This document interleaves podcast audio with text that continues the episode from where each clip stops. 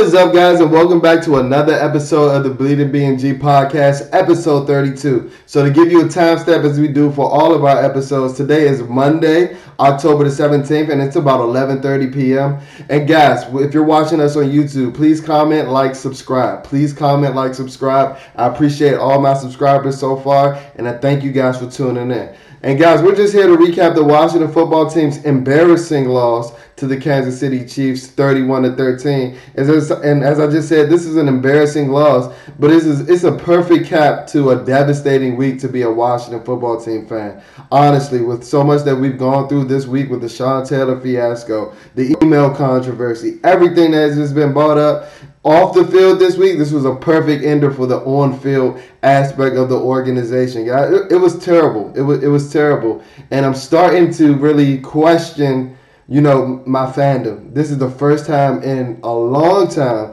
where I'm questioning, like, why do I put myself through it? And I think it's because I invested so much into the team this year, you know, with us starting the podcast, me, you know, putting away money to the side to become a season ticket holder for the first time, me supporting the team, me buying apparel, me buying merch, me buying everything, like, me putting in so much time, so much effort, and so much money. And I'm really like, I, I, and I've heard people say this before, so I don't want to. I don't want to feel like this was an original idea. But I honestly feel like I'm in an abusive relationship with the Washington football team because I don't think at this point they'll ever love me back. They'll they won't ever love me back.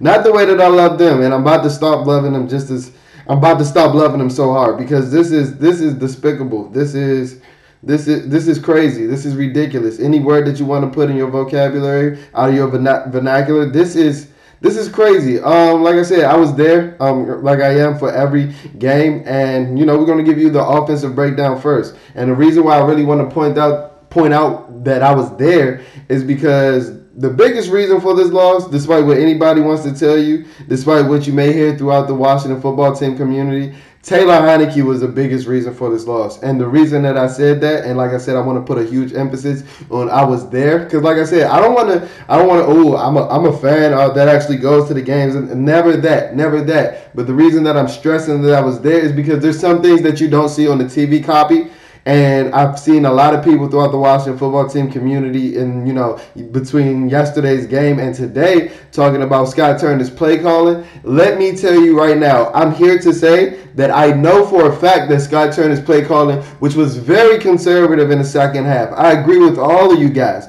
But the reason that it was so conservative in the second half is because Taylor Heinicke was missing dudes running wide open down the middle of the field throughout the entire first half, throughout the entire first half. I'm talking about from the first drive to the end of the first half. Taylor Heinicke could not see the field well at all yesterday. He was locking in on receivers. He was locking in on reads.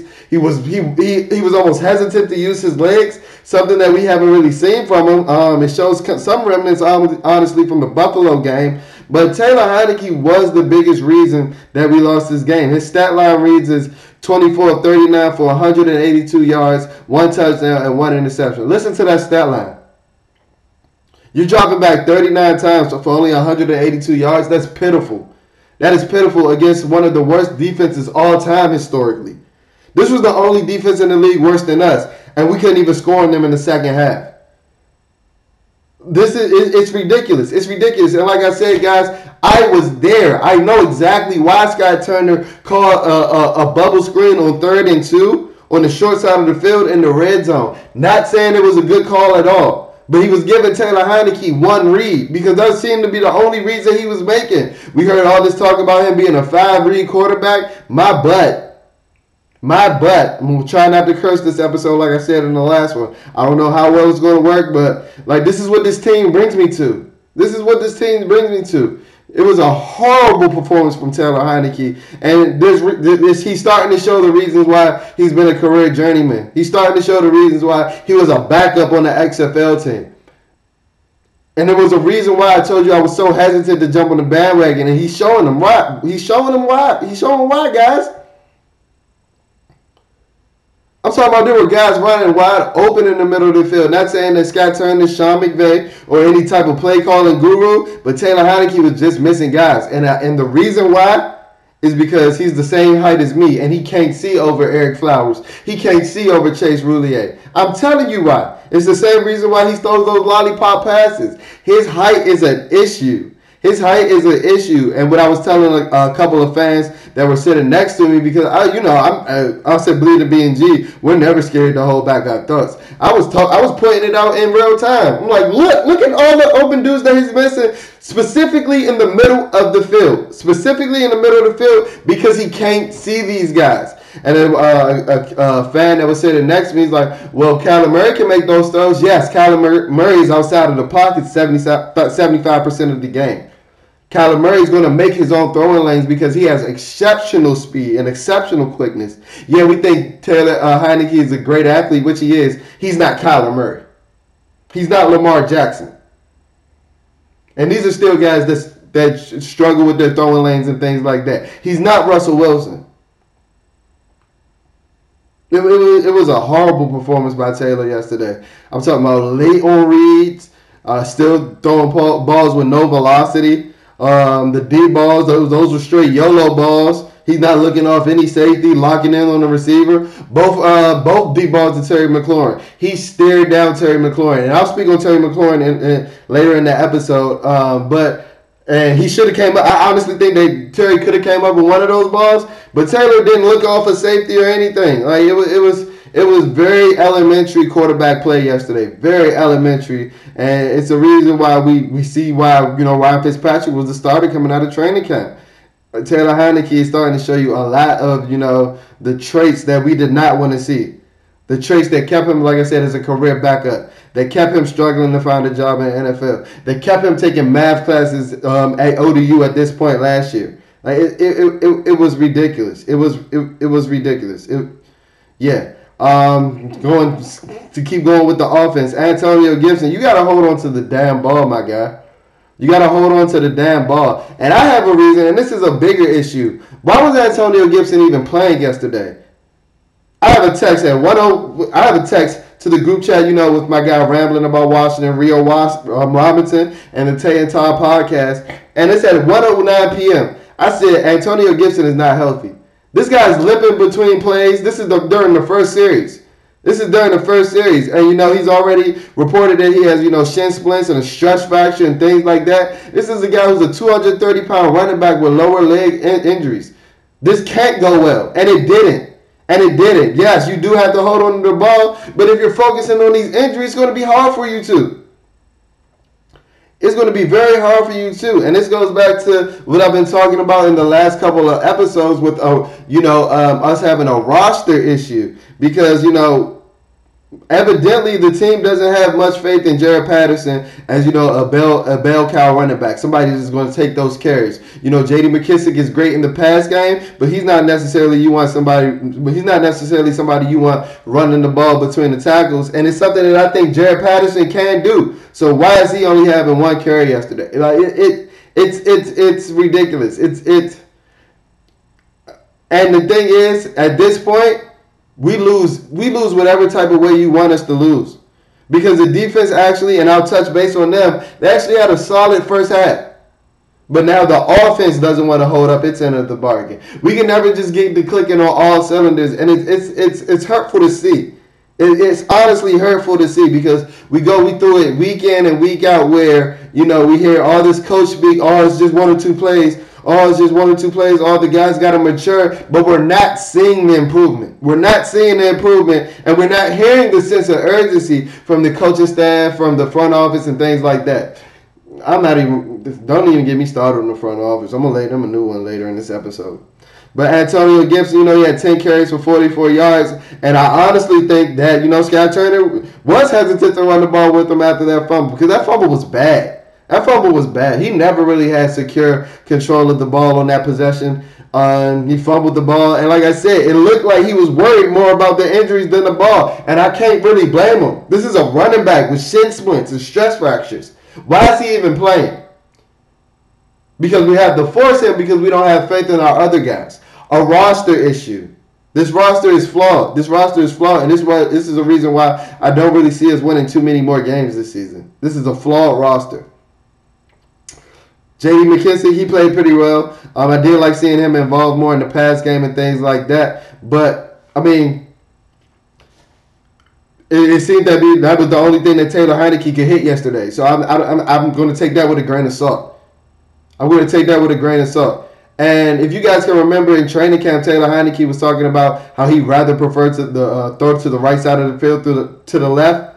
That is so true. So why are you giving them your train your scouting report in training camp? If you go look at the game yesterday, it was about 75%, 25% share of, you know, Taylor Heinicke throwing between the the right right side of the field and the left side of the field. Because I damn sure rarely ever saw him throw through the middle. I think he completed a dig, one dig route to Dyami Brown. But, like, it, it, you gave him your scouting report like like like you you could overcome it.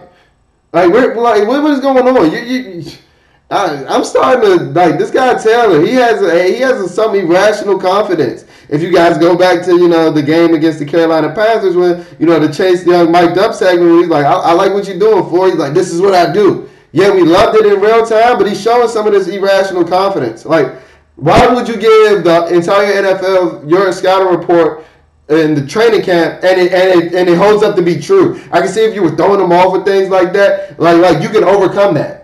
Like you have the arm strength and the physical natural ability to overcome it. Like ah ah ah ah ah. I'm kind of glad that I didn't, you know, head up full steam ahead on that Taylor Heinicke bandwagon because it's looking really rocky. Ricky Seals Jones. Ricky Seals Jones has played pretty well. I honestly haven't seen much of a drop off in between Ricky Seals Jones and the healthy Logan Thomas. Now that's no shade to Logan Thomas. It's more to talk about how Ricky Seals Jones has stepped up. Even watching in real time yesterday, um, he, he was you know giving effort in the blocking game. By no means is he a dominant you know blocking type tight end or anything like that. But he's not Jordan Reed. You know he's not Vernon Davis. You know older Vernon Davis uh, Washington football team version of Vernon Davis. He's not that. He will stick his nose in there, and I think he's he he has the athleticism and the footwork to you know move some people in the run game. Uh, and you know that's a that's a positive because you know there aren't really uh, you can't really have as many tails you know when he's on the field. It's not an automatic. Oh, he's passing. Oh, he's he's oh it's a run play. Oh, it's a pass play when he's on the field. If he's able to provide you know just some some sustainability in the uh, run game, which he showed me yesterday. He had a really good performance yesterday. I think that the touchdown was a beautiful play design where Scott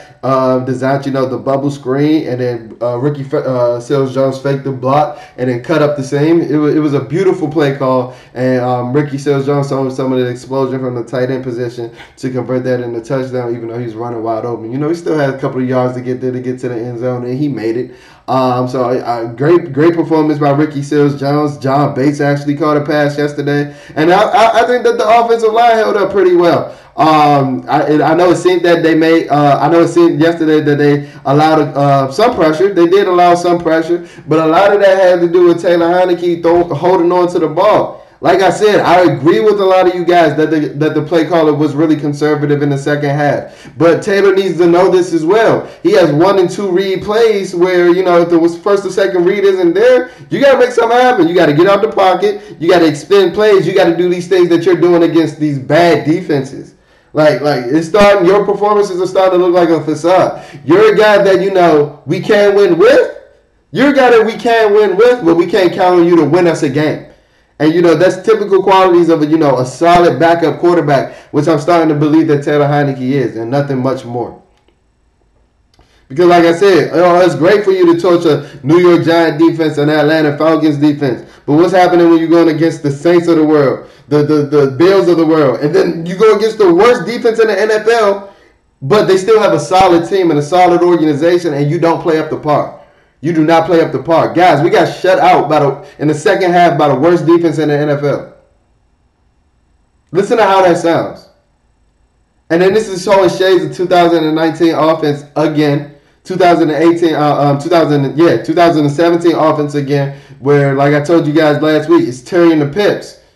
And yesterday, Terry was one of the Pips, to be honest. Terry McLaurin did not have one of his best games. You know, the stat line read as four receptions for 28 yards. He nearly almost lost me my fantasy game. That's why we're recording this pod so late. I had to see what my boy Josh Allen did. Thank you. Thank you for, for making up for what Terry McLaurin couldn't give me this week. But hopefully, you know, Terry, we can get back on track next week. But and, and, it, and it wasn't all Terry's fault. It wasn't all Terry's fault. Um, you know, I, I did think that, you know, the first deep ball in the first quarter, I think that Terry could have came down with that ball. That's a ball that we've seen him come down with. Um, he did have his first drop of the season on a low ball. Um, it could have been a better ball, but we we seen Terry in specific, specifically make that play, and we seen other receivers in the NFL make that play, and we see other top ten receivers in the NFL, which I personally believe that Terry McLaurin is. We seen them make that play. Um, so it's been two straight, you know, two rough weeks for Terry McLaurin. So hopefully he can bounce back against Green Bay. And like I said, it wasn't all of his fault. He did have the offensive pass interference, which was just a bad play by him it was clear and evident he was blocking downfield. Um, and it, it, it, it, was it wasn't Terry's best game. It wasn't Terry's best game at all. Um, I did want to mention. Um, yesterday, as I mentioned last week, I told you that I, I, I, finally saw Terry getting frustrated on the field last week, and it's something that I haven't really seen in his you know three years as a Washington football team player. And I don't know if it's with the quarterback play, but the reason that I bring this up, if you guys can remember the second deep ball that he threw to uh, that Taylor threw to Terry, I believe in the third quarter, um, where Terry really didn't really get up under the ball. Guys, Terry McLaurin jogged that route. And I think it's because he didn't expect Taylor Heinicke, Mr. Wet Noodle Arm, to, you know, he knew that he was running a, a, a, go route, a fly ball. He didn't expect that ball to come this way because the ball hadn't been coming his way all game. The ball had not been coming his way all game, and it was a, it was a go ball, but it was kind of up the seam towards the middle of the field. And I'm telling you, that's why Terry jogged the route. Not making an excuse for Terry, and Terry, we need we do need to run all our routes at 100, percent which you normally do. But I, I, I'm telling you why. Uh, like we've never really seen Terry McLaurin not get up under a ball. Yeah, we, he might not be able to make a catch or anything like that, but what have we really seen Terry McLaurin, who's a speed demon, not really get up under a play to even get his hands on the ball? You get what I'm saying? And I'm telling you why because he jogged that play. He jogged the route. He jogged the route, and then when the ball was up in the air, he tried to like speed up, and he's so fast that he still got to step on the DB, but he didn't get back. Uh, he couldn't. He wasn't able to track the ball, and th- there are reasons why. There are reasons why he's losing faith in Taylor. He's losing faith in Taylor. And I do want to mention one thing. Uh, I made a tweet. Uh, it was it was right after the Dustin Hopkins miss, where I said we win this game with Ryan Fitzpatrick. Guys, let me tell you now. I, I, there was no chance we was winning that game with Ryan Fitzpatrick. I will admit it.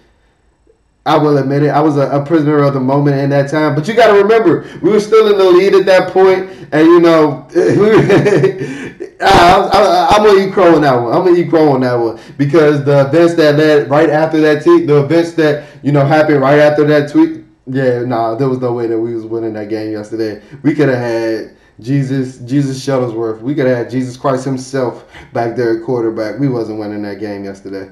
Um, so I just wanted to mention that because I, I, was getting attacked by a lot of the Washington football team community. I'm like, look at the time of the tweet, guys. You know, I had a had, had a couple Stella Artois in me. You know, just look at the time of the tweet. You guys are right. You guys are right. I'll give it to you this time. Um, but the offensive line, like I said, the offensive line played well, um, and that's I think that's a pretty pretty good wrap up um, on the offense. They, they this was probably their worst performance of the season, so it's not really too much for me to say about them. Um, like I said, it was Terry and the Pips, and yesterday it was just all Pips. But I do want to say one thing. I do want to say one thing. You guys told me that Dyami Brown was a, a deep threat.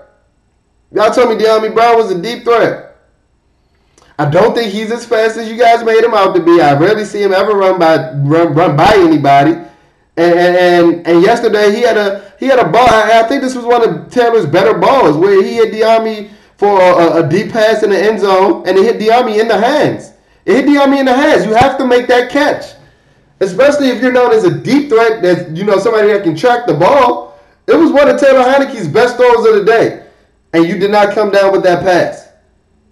And then you know after after yeah, it, it, it's scarce. You know what Adam Humphries right now. You know what Antonio Gandy Golden. Like it, it's it's bad. It's bad all all the way around. This is a roster issue. This is a banged up roster. You know Antonio Gibson had an MRI today. I, uh, yeah, the outlook for this season isn't looking too promising, guys. Isn't looking too promising to t- say the least. All right, so that's it for the offense. And since we're at the halfway point of this pod, we you know we just have to we just have the defense to wrap up. Um, I'm going to go ahead and talk about this Sean Taylor halftime ceremony. I think this is a pretty good segue. Um, and I didn't really want to talk about the Sean Taylor, you know, retirement ceremony fiasco um, leading up to the game because Sean, like Sean Taylor really impacted me, right? So it was really making me upset. Like I played safety. My birthday is November 21st, so my, my favorite number was 21 even before Sean wore it. And then when he ended up wearing it, you know, it, it, it, yeah, like we're me and Sean are locked in. Like I was in seventh grade when he died. I cried like a baby for about weeks, well, a week straight. I made my art teacher in seventh grade cut on his funeral during class. Like, so I really didn't want to touch bases on it, um, especially you know making content on it and things like that because like I get emotional talking about Sean. Like Sean is my guy. Uh, that's one of my few childhood idols that I had, and it's somebody that you know when you see greatness and you realize it at a, at a young age, you really want to hold on to it. So for him to be taken away at such a young age, it still pains me to talk about even 14 years later. Now that I'm a full grown, almost 26 year old adult, like it, it, it's crazy to talk about. And like, and this is the, as I told you guys at the beginning of the episode. This is one of the reasons why I'm starting to question my fandom. Like, this whole fiasco was a was a damn joke. It was a damn joke. Like, and and and we need to stop lying. We need to stop lying. People telling people people saying this ceremony was planned months ahead and things like that. So why is my high school senior night football ceremony more extravagant than one of the greatest safeties of all time retirement ceremony on alumni weekend? On alumni weekend. This is how I know for a fact that somebody's lying, and I just need you guys to fess up to it, which I know you won't. Which I know you won't. This was a distraction for all the emails relating back to Bruce Allen and the Washington football team. Just be honest with us. Just be honest with us. I'm somebody, you know, like I said, I go to the game every Sunday. I'm sitting here like, nope, I'm not getting up at halftime. Not getting up at halftime. I want to see what they got. You know, it's homecoming weekend and things like that. Guys, they brought out the, the, the homecoming, you know, the Washington football team alumni and read their name. Like, they didn't even spotlight anybody. They didn't even spotlight anybody. They're like, here's the team of the 60s. Here's the team of the 70s. And, you know, the Washington football team of the 80s, one of the, you know, great dynasties of the NFL, they're just running off. They didn't even acknowledge them by name. Here's the Washington football team of the 80s. This is I know this was rushed because if you if you really wanted to, you could have got an exception an exception from the NFL to get an extension or for a couple of minutes for a special ceremony, which you usually get for you know pre-planned retirement ceremonies. But that wasn't it. You got Sean Taylor and his family taking pictures in front of the road dedication sign, in front of some porta potties. Like this is a joke. This is a joke of an organization, and I'm sick of it. I'm sick of it. Like one of the worst things that you can do in my eyes is play with Sean Taylor and and the legacy that he left behind. And you did it. And you did it. And you did it. Dan Snyder doesn't care about anybody but himself. Tanya Snyder doesn't care about anybody but herself. This is a joke. They got Jason Wright laying on the shield taking all these bullets. This is a joke. This is a joke of an organization, and they're putting me through my misery. I'm about to become a Ravens fan, and I never picture myself saying that. I hope you guys can, you know, follow me over to my Ravens football podcast because this, this, why am I wasting my time with this f- franchise? It looked like you only talked to Santana Moss for the tribute video. This is how I know this stuff was rushed. And yes, I had a very long day yesterday. Let me tell you why. I was able to get, you know, my Sean Taylor towel, but that's because I had to get in the stadium at, at 1030. Who wants to spend two and a half hours before a game in an NFL stadium. But no, I have to get into the stadium because you only want to put out 10,000 towels. I have to rush and get a, get into the stadium to get some memorabilia to hang on my wall for a guy that I admire because you only want to put out 10,000 towels because you want to rush everything. I know about the supply chain and all that. We're very educated over at Bleeding B&G. But guess what? If you put this in about three months ago, if you put this in about three months ago, if you put this in about three months ago, maybe the supply, you know, the supply and demand would have been there. Because this is a joke. This is a joke. Like, I mean, by halftime, by, by the first quarter, I was tired because I had to spend, and, and, and, it's all a ploy to put more money in the Dan, Dan Snyder's pockets It's all a ploy to put more money in Dan Snyder projects. We're gonna get the first ten thousand fans in there so they can rush in there. At least we got ten thousand fans in the stadium now. They gotta buy something, right? They gotta get something to drink. They gotta eat. They ain't here three hours before the game. Then they gotta be in here for another four hours for the game. Like this is it. It it it, it, it, it I. I, I don't and you I don't have, I'm speechless. I'm a podcaster and I'm speechless. Like this is ridiculous. This is a joke of an organization, and I continue to ask myself, why do I put myself through this abusive relationship for a team that is not going to love me back? I can't believe. I apologize, Sean. I can't believe they did that to you. I can't believe they did that to you. Going on to the defense before I, I yeah, going on to the defense before I really go in like I really want to. Let's go on to the defense. Um, Chase Young, I think Chase Young played his best game of the season. Uh, and we we I think we get, we have to temper our expectations with Chase Young at this point. I don't think that he's um, producing generational type talent, you know, generational type production to this point. No, he does have generational type talent, and I'm going to always be a believer in that with some of the flashes of things that he has shown. But he isn't a uh, he isn't producing generational type, you know, production at this point, but he is playing a lot better than he was earlier in the season. He had a uh, sack um, early in the game uh, yesterday, uh, where he showed you know a really good move. Um, I'm really curious as why he's lining up over the right side, um, over the right tackle, the left side of the defense so much this season. It's something that they did last season. I didn't see them do it nearly as much. Um, but you know, Chase Young had a really good game. I think that Jonathan Allen was pretty good as well in the past game. You know, early in the first half, you know, when you know we were sticking to our scheme of keeping two safeties high, um, we were we were we were pretty good. We were looking pretty good. We were looking pretty good. Um, getting constant pressure on the front four. You know, Patrick Mahomes is a tough guy to sack because you know he leaves out that back door of the pocket and things like that, and his pocket awareness is it's kind of shaky to be honest but he's able to maneuver in the pocket where he's kind of hard to sack. Um, so, you know, I wasn't mad at the D line's play in the first half yesterday. I wasn't mad at the scheme in the first half yesterday. Jamin Davis had a really good game yesterday. I think that Jamin, I thought that Jamin Davis was actually really solid in coverage. If you look at some of those underneath routes, if you look at some of the, you know, plays where Patrick Mahomes was holding the ball for a tick second longer, a lot of those were due to Jamin Davis erasing that middle underneath route he had a really solid game in coverage yesterday. And some of the things that I sh- that I saw on film in Kentucky. Like I told you guys early in the Bleeding BNG um, podcast series, I never thought that Jamin Davis was a downhill linebacker. Never. But he's great in coverage. He's great side to side, and you know he he, he had a, a really really good. I think he played fifty three percent of the snaps yesterday. Eleven tackles. You know he, he was all over the field. Cole Holcomb was all over the field. The linebackers played really well yesterday. But the secondary is still ass. The secondary still sucks. The secondary is still horrible.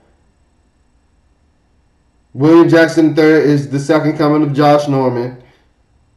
Like, how do you? It's it's like guys, and let me know if I'm. It's like corners. No matter the scheme, we can't even talk about scheme and things like that because we played a lot of man yesterday. We played a lot of man yesterday. Played a lot of two man high yesterday a lot of cover two. Um, uh, that uh, uh, we played we played we played a fair share of man yesterday. So William Jackson can't even use that as an excuse. So is it like guys? Is it like do cornerbacks come to Washington and just forget how to cover? Like is it something about the DMV? Is it the DMV water? Like what's going on? Josh Norman, like William Jackson III, Carlos Rogers got better when he left DC. Shawn Springs wasn't as good when he got to DC. Like, what is going on? Do cornerbacks just get to Washington and forget how to cover everybody except DeAngelo Hall, who had a, who had a kind of a career renaissance when he got here? But it's like every other cornerback just gets to Washington is like, ah, I'm not a corner anymore. I'm not a good corner anymore. I'm burnt toast now. It, it's ridiculous. It the secondary sucks, guys. Patrick Mahomes was going away from Benjamin St-Juste to pick on William Jackson. He was going away from our third round rookie cornerback to pick on our $14 million a year prize free agent acquisition. You know how backwards that sounds? Do you know how backwards that sounds? Kendall Fuller caught a pick yesterday, but he, granted, the ball came right to him. Tyreek Hill tapped the ball up in the air right to him, but he was still getting picked on. he's still getting picked on. Like it, it, it it's bad. Tyreek Hill crossing up, uh, shaking William Jackson, looking back at him mid play and keep going. The level of disrespect, guys. I saw yesterday. I saw Tyreek Hill catch a hitch route. I saw Tyreek Hill catch a hitch route about three yards, four yards, give me, William Jackson one of the meanest stiff arms of 2021, almost get the first down. William Jackson got up and dapped this man up. I lie to you not. He got up and dapped this man up.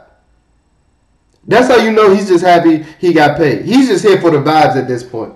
He's just in Washington for the vibes. William Jackson III, he is the hamburglar. He is robbing. He is robbing the bank right now. But nobody's robbing the bank as bad as Landon Collins. Landon Collins over here getting mossed by no names. Guys that got as much NFL experience as me. Like, like, is that how you wanted to honor Sean? By getting mauled by Jody Fortson. And then if you heard Coach Rivera in his press conference today, um, the day after the game, you know, Landon did play a lot in the box yesterday. And I think that was due to, uh, you know, the game plan early in the game was, you know, to keep two safeties high. And was, those two safeties yesterday were Cam Curl and Bobby McCain. And Coach Rivera said, we do believe that, you know, Landon plays his best football closer to the line of scrimmage, which is true. But I think that that's also Coach speak for. We don't think that Landon can cover anymore. He's not throwing this guy under the bus, but when a, when a coach says that much, he's saying enough. He's saying enough. All right, and, and Landon, he plays so flat-footed. I, I, I, the injury is just zapped Landon of anything that he has. And, and, and, it's getting to a point where I get irritated with anything he does. I don't know if you guys remember late in the second half, there was a ball in the flat that Patrick Mahomes uh, threw that ended up incomplete. Um, where Landon Landon Collins was playing a flat zone and things. He wasn't really close to making that play. He's over here clapping his hands, slapping like he really got the ball. I got so ticked off. I got so ticked off. I'm like, bro, you weren't even there. Like, who, who, who, who do you think you're fooling? Who do you think you're fooling? Because if you actually moved and didn't act like your feet were in cement, you could have made that play. That could have been an impact play for Washington. Nobody, nobody, nobody was was. I mean, you're pretty slow at this point, so you probably would have got ran down. But nobody would have been in that vicinity if you made a clean break on the ball. It would have been you and Patrick Mahomes in a race to the end zone, and you probably would have lost that one because you slow as a mug right now. But Landon Collins is just robbing the bank right now. He's just robbing the bank right now. And I honestly, I lie to you not. Hey, you know, hey, hey, this is the, you know, fairy tale, you know, movie mindset that I have. I thought that he was going to play for Sean yesterday. I don't think he's capable of playing for Sean at this point in his career. Landon Collins is is, is washed up. He, he's very washed up. So, um, and, and last but not least, Jack Del Rio, my, my guy. Why'd you let them scare you out your game plan? Why'd you let them scare you out your game plan?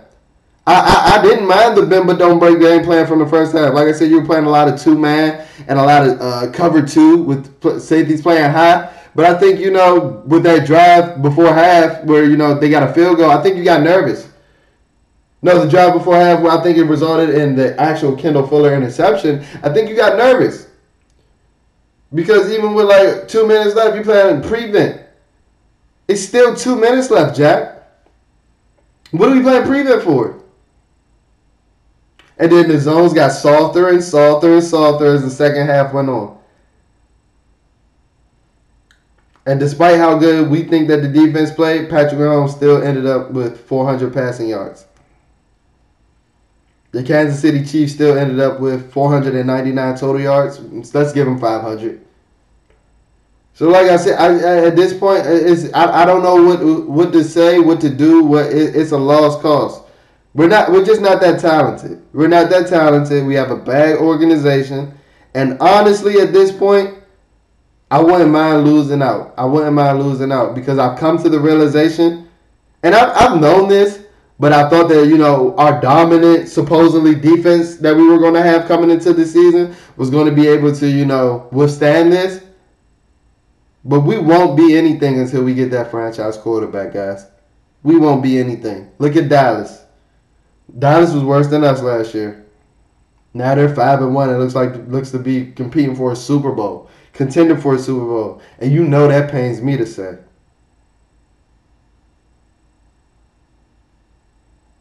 So, like I said, at this point, uh, I'm at this point in the season where I don't mind if we lose every game because it's it's all it's about the big picture now. It's about the long term. And if you look around the NFL, you got to have a quarterback. The Arizona Cardinals are 6 and 0. They've never been a juggernaut of a franchise. The San Diego Chargers, the Los Angeles Chargers, excuse me, are one of the best teams in the NFL. They've been snake bitten for years, but they have their guy now. Kansas City, one of the upper echelon franchises. We just saw we just saw Baby Goat yesterday in Patrick Mahomes. So it's honestly come to the point where if it comes with a sacrifice in the rest of the 2021 season for us to get that guy, I, am not I'm not I'm not mad at it. I'm not mad at it at all.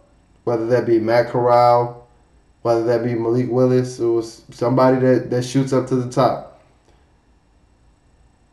Because I don't see us winning many more games with Taylor Heinicke behind the helm. I don't. So that's it for episode 32 of the Bleeding BNG podcast, guys. Thank you guys for tuning in. As always, tap into our social media pages.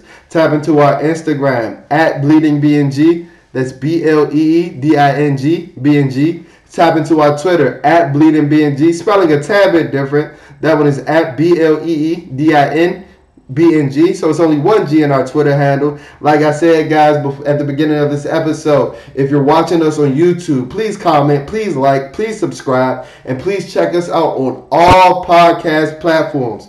Please leave a rating and a review, especially on Apple Podcasts, so that when you're looking for Washington football team content, Bleeding BNG is your number one go-to. We're the thing that's popping up. We're the we're the podcast that's popping up whenever you're looking for Washington football team content. You can search us on YouTube at Bleeding Burgundy and Gold, at Bleeding BNG, or you can search my name at Jalen Morgan. I appreciate you guys for tuning into episode 32 of the Bleeding BNG podcast.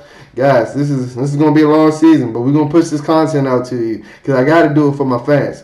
I love you guys. Tap into our next episode. Peace.